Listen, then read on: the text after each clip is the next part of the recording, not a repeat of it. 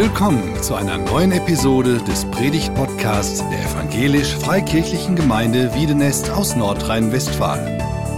Wir sind davon überzeugt, dass Gott durch Predigten redet. Wir wünschen viel Inspiration beim Hören.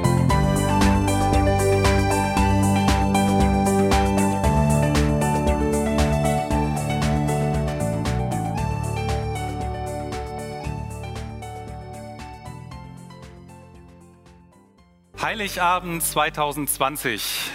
Dieses Jahr war es ja wirklich herausfordernd und ist es herausfordernd. Wir müssen einfach sehen, dass wir das Beste draus machen. Mir ist aufgefallen, dass ist mir die Jahre vorher nie so aufgefallen, dass einige ihren Weihnachtsbaum schon viel früher als sonst aufgestellt haben, wir auch. Einfach um ein bisschen Licht und Freude ins Haus reinzubringen. Heute Abend gibt's gutes Essen. Wir werden traditionell Raclette essen als Familie. Aber vieles ist ja dieses Jahr so nicht möglich. Wir können keinen Heiligabend-Gottesdienst live besuchen, einander begegnen, miteinander feiern. Wir können unsere größere Familie nicht sehen, wir können unsere Freunde nicht besuchen über die Weihnachtstage. Wir als Familie hätten uns dieses Jahr bei meiner Schwester getroffen und wir haben schon vor vier Wochen etwa ausgerechnet, als die Zehnerregel rausgegeben wurde, dass wir die brechen würden, wenn wir uns mit vier Familien treffen und ähm, alle zusammenrechnen. Das hat sich ja sowieso jetzt erübrigt. Die Regeln sind ja noch schärfer geworden, verständlicherweise. Wir können keine Nähe zeigen, wie wir das gerne hätten. Wir können uns nicht umarmen, so wie es vielleicht manchmal angebracht wäre. Wir konnten nicht auf den Weihnachtsmarkt gehen. Vieles Schöne an Weihnachten hat dieses Jahr gefehlt. Und ich habe gedacht, Weihnachten ist eigentlich so richtig unverpackt dieses Jahr dahergekommen. Wie so ein Geschenk, was man einfach so überreicht ohne Verpackung. Jetzt ist es ja so, dass es sehr schöne Geschenke gibt. Ich habe hier mal eins mitgebracht. Das heißt, ich habe selbst bekommen. Und das ist wirklich kunstvoll verpackt, finde ich. Und man freut sich doch, wenn man ein schönes Geschenk in die Hände bekommt. Man freut sich, das auszupacken. Man ist gespannt, was ist wohl drin, was hat der andere sich wohl gedacht. Und dieses Geschenk habe ich gestern in die Hände gedrückt bekommen. Ich mache es jetzt mal auf.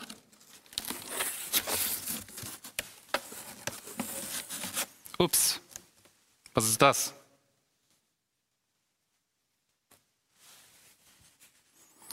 Ja, vielen Dank. Damit kann man nun wirklich nicht so viel anfangen, vor allem wenn Weihnachten gerade begonnen hat. Und manches schön verpackte Geschenk enthält vielleicht gar nicht den Inhalt, den wir uns wünschen würden, sondern wir können mit dem Inhalt kaum etwas anfangen. Ich habe gedacht, vielleicht geht es uns auch mit Weihnachten so. Vieles, was drumherum verpackt war in den letzten Jahren, hat dieses Jahr nicht stattgefunden. Es konnte nicht stattfinden. Weihnachten kommt unverpackt daher. Können wir was mit dem Inhalt anfangen? Martin hat uns gerade einige Weihnachtsbräuche vorgestellt. Den Lebkuchen, die Myrrhe, den Christstollen, den Baum mit den roten Äpfeln. Wer hätte gewusst, was sich damit noch verbindet? Sie haben sich irgendwie verselbstständigt, diese Traditionen, diese Bräuche, und wir haben vergessen, wofür sie eigentlich stehen. Kommt bei uns überhaupt noch Freude auf, wenn die Verpackung von Weihnachten fehlt, wenn all das Schöne fehlt, der Geruch, der Flair auf dem Weihnachtsmarkt und vieles andere, was wir mit Weihnachten verbinden? Oder können wir vielleicht mit dem eigentlichen Inhalt von Weihnachten gar nichts mehr anfangen? Die Frage ist, was ist eigentlich der Inhalt von Weihnachten so ganz unverpackt?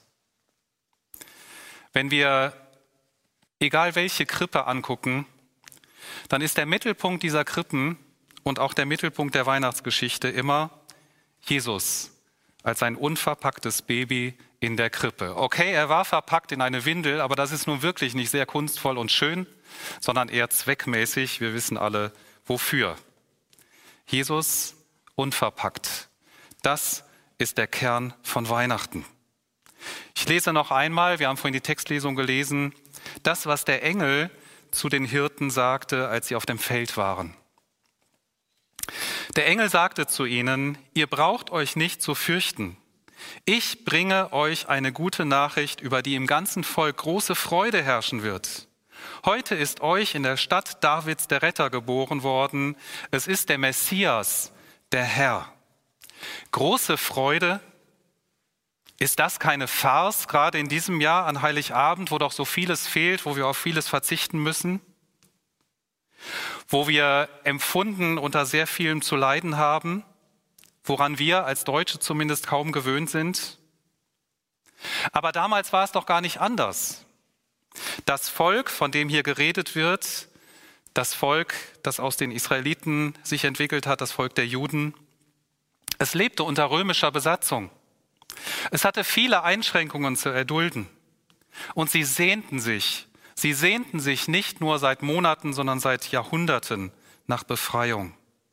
Sie sehnten sich nach einem Befreier, sie sehnten sich nach einem Messias, einem Gesalbten, das heißt dieses hebräische Wort, einen von Gott eingesetzten Retter und Herrn, einem König, der kommen würde, der schon im Alten Testament seit langem verheißen war. Diese Sehnsucht war so groß. Und dann kommt der Engel und er sagt, dieser Retter, auf dem ihr seit Jahrhunderten wartet, er ist heute geboren worden. Für euch für euch. Hirten waren damals keine bedeutenden Leute. Wir haben vor zwei Wochen in der Sonntagspredigt darüber gehört. Es waren einfache Menschen und zu ihnen wäre die Ankündigung eines weltlichen Königs wahrscheinlich als allerletztes gekommen. Sie bekommen als erstes diese Verheißung gesagt, euch ist heute ein Retter geboren. Schöne Geschichte. Aber was hat das mit dir und mit mir zu tun? Wozu brauchen wir einen Retter? Was bedeutet es, dass dieses Baby, um das es an Weihnachten geht, ein Herr, unser Herr vielleicht ist? Ich möchte uns die Bedeutung von Weihnachten an einer uns inzwischen wohlbekannten Formel deutlich machen. Die Formel heißt AH plus A plus L. Von der Bundesregierung rausgegeben. AH plus A plus L. Das sind die Regeln, die wir beachten sollten, um Corona-Infektionen vorzubeugen. Das erste A steht für Abstand, das H für Hygiene, das A, das zweite A für die Alltagsmaske, plus A, das ist die App, plus L, das ist das Lüften, was im Herbst dazugenommen wurde, weil man nicht mehr so viel sich draußen bewegt. AH plus A plus L. Ich habe gesagt, ein gutes Bild oder habe gedacht in der Vorbereitung ein gutes Bild für den Hintergrund von Weihnachten. Ich meine, dass wir auf Abstand zu anderen Menschen gehen, ist doch keine Erfindung der letzten Monate. Das gab es doch schon immer, vielleicht nicht so deutlich durch Schilder vorgeschrieben, aber keiner von uns lebt doch ohne Distanz. Vielleicht hast du schon mal erlebt, dass dir jemand so ganz nah kam, so wie du es überhaupt nicht mehr mochtest und es wurde dir unangenehm, du hast dich immer weiter zurückgelehnt, bist immer weiter zurückgegangen, bis du irgendwann vor der Wand standest und der andere hat es überhaupt nicht gemerkt. Wir haben unterschiedliche Nähe und Distanzempfinden und wir haben unterschiedliche Grenzen, die wir setzen. Aber jeder von uns hat irgendwo seine Grenze, wo er sagt, jetzt ist genug, weiter nicht. Halte bitte den Sicherheitsabstand zu mir ein. Wir leben nicht erst seit einigen Monaten auf Distanz, sondern Distanz hat jeder von uns. Distanz hängt auch damit zusammen, dass wir anderen Menschen keinen Blick in unser Inneres gewähren wollen. Zumindest wenn es um bestimmte Dinge geht. Wir lieben es, und damit komme ich zu dem Punkt H, Hygiene. Wir lieben es doch, eine, dass wir eine reine Weste haben, dass wir gut dastehen. Und wir versuchen alles zu tun, dass wir nach außen hin eine reine Weste haben. Und wir merken, es gelingt uns nicht. Und von daher schämen wir uns und wir gehen auf Distanz zu anderen Menschen, weil jeder von uns dieses dunkle Loch hat, diesen dunklen Keller, den wir keinem anderen zeigen möchten. Wir schämen uns vor anderen. Und wer ein Gottesbewusstsein hat, der schämt sich auch vor Gott. Und so kommt es dazu, dass wir die Maske anziehen. Das A, Alltagsmaske. Wir haben uns daran gewöhnt, von daher begleitet sie uns im Alltag. Wir verstecken uns voreinander. Diese Maske, anders als die Masken, die wir gegen die Corona-Infektion tragen müssen, die Masken, die wir so im Alltag tragen, um uns vor anderen zu verstecken, die haben meist sehr freundliche Gesichtsausdrücke, ein ständiges Lächeln. Ach, wie geht's dir? Ach gut. Und dir? Ja, auch gut. Keiner von uns möchte in den Abgrund schauen lassen. Jetzt sagst du vielleicht, aha, wusste ich ja schon. Die Bibel wusste das auch schon. In der Bibel ist davon die Rede, dass wir kaputte Herzen haben. dass das menschliche Herz kaputt ist. An verschiedenen Stellen wird in der Bibel davon geredet. Im Alten Testament, im Propheten Ezekiel gibt es eine Stelle, da heißt es, dass wir ein steinernes Herz haben, dass wir egoistisch geworden sind, dass wir ich-süchtig sind und dass wir uns versteinert haben, dass wir ablocken, wenn andere uns zu nahe kommen wollen, ja auch wenn Gott uns zu nahe kommen will. Aha. Wir kommen zu dem Plus. Und an der Stelle habe ich die Grafik etwas verändert, sodass deutlich wird, dass dieses Plus für ein Kreuz steht. Genau aus diesem Grund, weil unsere Herzen kaputt sind, ist Jesus auf diese Erde gekommen als kleines Baby. Gott selbst kam zu uns, um uns nah zu sein. Jesus kam auf diese Welt, um irgendwann im Alter von etwa 30 Jahren an einem Kreuz zu sterben. Ich habe gerade gesagt, dass unsere Herzen kaputt sind. Und im Alten Testament, in dieser Stelle in Ezekiel 36, Vers 26, ist davon die Rede, dass Gott uns ein neues Herz schenken möchte. Eine Freundin von uns war sterbenskrank und sie brauchte ein neues Herz. Es gibt, soweit ich das weiß, Transplantationen, wo der Spender weiterleben kann. Wir haben ja bestimmte Organe doppelt, sodass man auch mit der Hälfte leben kann. Soweit ich weiß, geht das bei Nieren so oder bei der Lunge. Beim Herzen geht das nicht. Wenn du ein Herz brauchst, ein neues Herz, dann muss jemand sterben, dessen Herz dir eingepflanzt wird. Jesus starb am Kreuz für dich und für mich, um uns sein Herz, seine Liebe zu schenken in Person. Er möchte, er hat alle Voraussetzungen geschaffen, um diese Herztransplantation durchzuführen. Wenn eine Herztransplantation durchgeführt wird, muss der Spender sterben. Jesus starb für dich und für mich. Er hat dieses perfekte Herz, das kein Mensch hat. Ein Herz, das all das Dunkle, was in unserem Leben ist, nicht enthält sondern unser Herz wird rausgenommen und ein neues Herz wird eingepflanzt, im Bild gesprochen.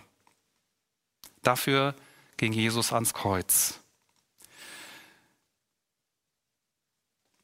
Das A, was hinter diesem Plus steht, steht für App, das englische Wort für Anwendung. Und die Frage ist, wie wenden wir das auf uns an? Was hat das mit uns zu tun, indem wir es annehmen?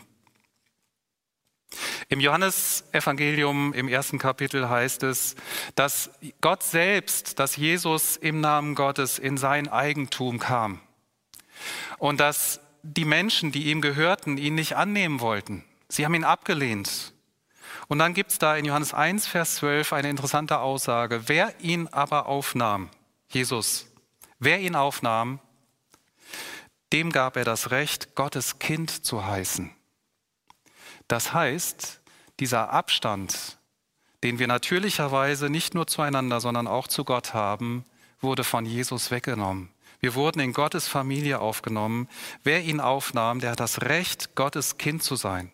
Und wir dürfen das mit gutem Recht behaupten, weil Gott uns das zuspricht, weil er uns das Vorrecht gibt, dass wir seine Kinder sind.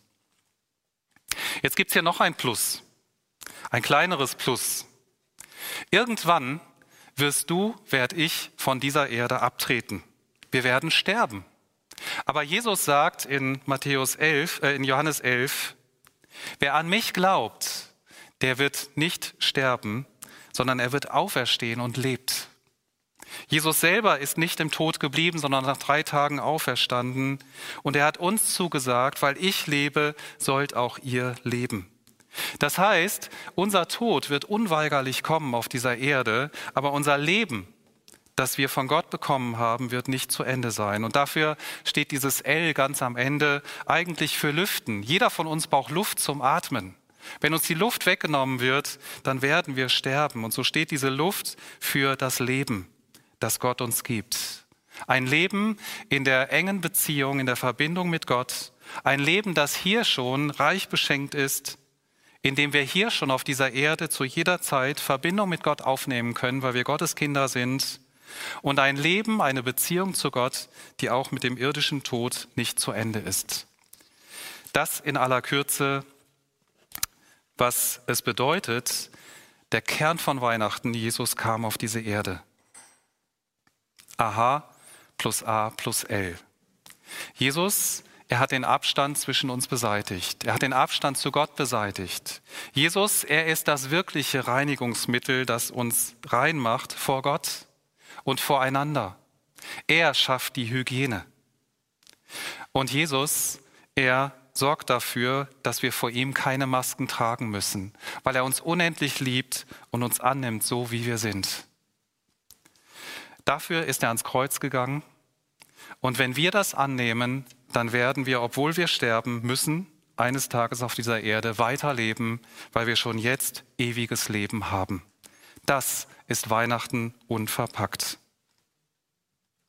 Ich möchte dich heute einladen. Jesus ist gekommen als unser Retter. Dass du ihm dafür dankst, dass er gekommen ist. Dass wir keinen Abstand zu Gott mehr haben, sondern dass wir sein Kind sein dürfen. Dass er die hygienischen Voraussetzungen geschaffen hat, im Bild gesprochen, dass er uns rein gemacht hat vor Gott und voreinander dass wir vor ihm keine Masken tragen müssen, weil er uns unendlich liebt, so sehr, dass er sein Herz für uns gegeben hat am Kreuz. Ja, er ist ans Kreuz gegangen und wir haben ewiges Leben. Lasst uns ihm heute an diesem Heiligabend 2020 dafür danken. Lasst uns ihm dafür danken, dass er der Herr ist. Er hat unser Leben in der Hand. Selbst wenn Corona noch viel länger dauert, als wir es uns heute ausmalen können, selbst wenn andere Krisen über uns kommen, er hat unser Leben in seiner Hand. Selbst wenn du in diesem Jahr starke Verluste erlebt hast, wenn du einen Menschen verloren hast, wenn du deine Arbeit verloren hast, wenn du Freunde verloren hast, Jesus Christus ist da. Er ist der Herr, er hat dein Leben in seiner Hand. Er ist dein Retter und er ist dein Herr. Er trägt durch. Er weiß Rat, wo wir ratlos sind. Er hat gute Pläne mit dir und mit mir. Er ist dein Versorger und er spricht dir zu, fürchte dich nicht. Lasst uns ihm dafür danken. Und wenn du diese Beziehung zu Gott noch nicht hast, dann möchte ich dich einladen, dass du ihn annimmst als deinen Retter. Alles, was dazu nötig ist, ist Ja zu sagen in einem ganz schlichten Gebet. Ja, ich nehme das an, was Jesus Christus für mich getan hat. Ich will dieses neue Herz haben in mir. Und ihm deutlich zu machen, du hast ab heute das Recht, Herr, König in meinem Leben zu sein. Du hast das Recht, mit meinem Leben das zu machen, was du willst. Er wird immer das Beste für dich im Sinn haben. Ich möchte dich einladen, dass du diesen Heiligabend zu deinem persönlichen heiligen Abend machst. Lass dir Freude schenken, dass Jesus dein Retter und Herr ist, dass er auf diese, in diese Welt kam, um dein Retter und Herr zu sein. Mach es dir so schön wie möglich. Ich meine, so ein schön eingepacktes Geschenk macht doch jedem von uns Freude.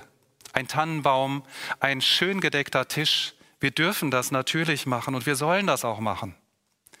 Aber es kann nicht dazu dienen, irgendwie Freude in uns zu erzwingen, sondern es sollte idealerweise Ausdruck unserer Freude darüber sein, dass Jesus als unser Herr und unser König gekommen ist. Weihnachten unverpackt. Das ist Jesus, der gekommen ist auf diese Erde, um unser Herr und unser Retter zu sein. Ich lese uns noch einmal den Bibeltext aus Lukas 2, Vers 10 bis 11. Der Engel sagte zu ihnen, ihr braucht euch nicht zu fürchten. Ich bringe euch eine gute Nachricht, über die im ganzen Volk große Freude herrschen wird. Heute ist euch in der Stadt Davids ein Retter geboren. Es ist der Messias, der Herr. Ich möchte gerne beten. Herr Jesus Christus, wir danken dir, dass du gekommen bist dass du gekommen bist in die Verlorenheit dieser Welt, dass du uns kennst mit unseren dunklen Löchern, die wir keinem anderen zeigen wollen in uns drin. Und dass du die Voraussetzungen geschaffen hast, dass wir ein neues Herz bekommen, dieses neue Herz, das uns im Alten Testament schon verheißen wird durch den Propheten Hesekiel. Danke, dass du am Kreuz gestorben bist, um uns dieses Herz zu geben, dein Herz zu geben, deine Liebe in aller Fülle zu schenken. Danke, dass wir uns vor dir nicht verstecken brauchen. Danke, dass du den Abstand zwischen uns und Gott überwunden hast und damit auch den Abstand untereinander. Danke, dass du uns gereinigt hast und immer wieder neu reinigst durch deinen Tod am Kreuz. Danke, dass wir vor dir unsere Masken ablegen dürfen, weil du uns absolut liebevoll begegnest und annimmst. Danke, dass du für uns gestorben bist. Danke, dass du auferstanden bist und dass du lebst und dass du uns verheißen hast, wir werden Leben haben, schon hier und jetzt. Ein Leben in Fülle, ein Leben in der Verbindung zu dir, ein Leben, in dem diese Verbindung zu dir auch mit unserem irdischen Tod nicht enden wird. Danke, dass du der Herr bist über alles, was hier passiert und dass du eines Tages für alle sichtbar wiederkommen wirst. In diesem großen, nach diesem großen Advent, nach diesem großen Warten auf deine Wiederkunft und dass dann alle sehen werden, dass wir alle sehen werden, du bist der Herr, du bist der König, der Herr der Herren und der König aller Könige. Dich wollen wir feiern. Amen.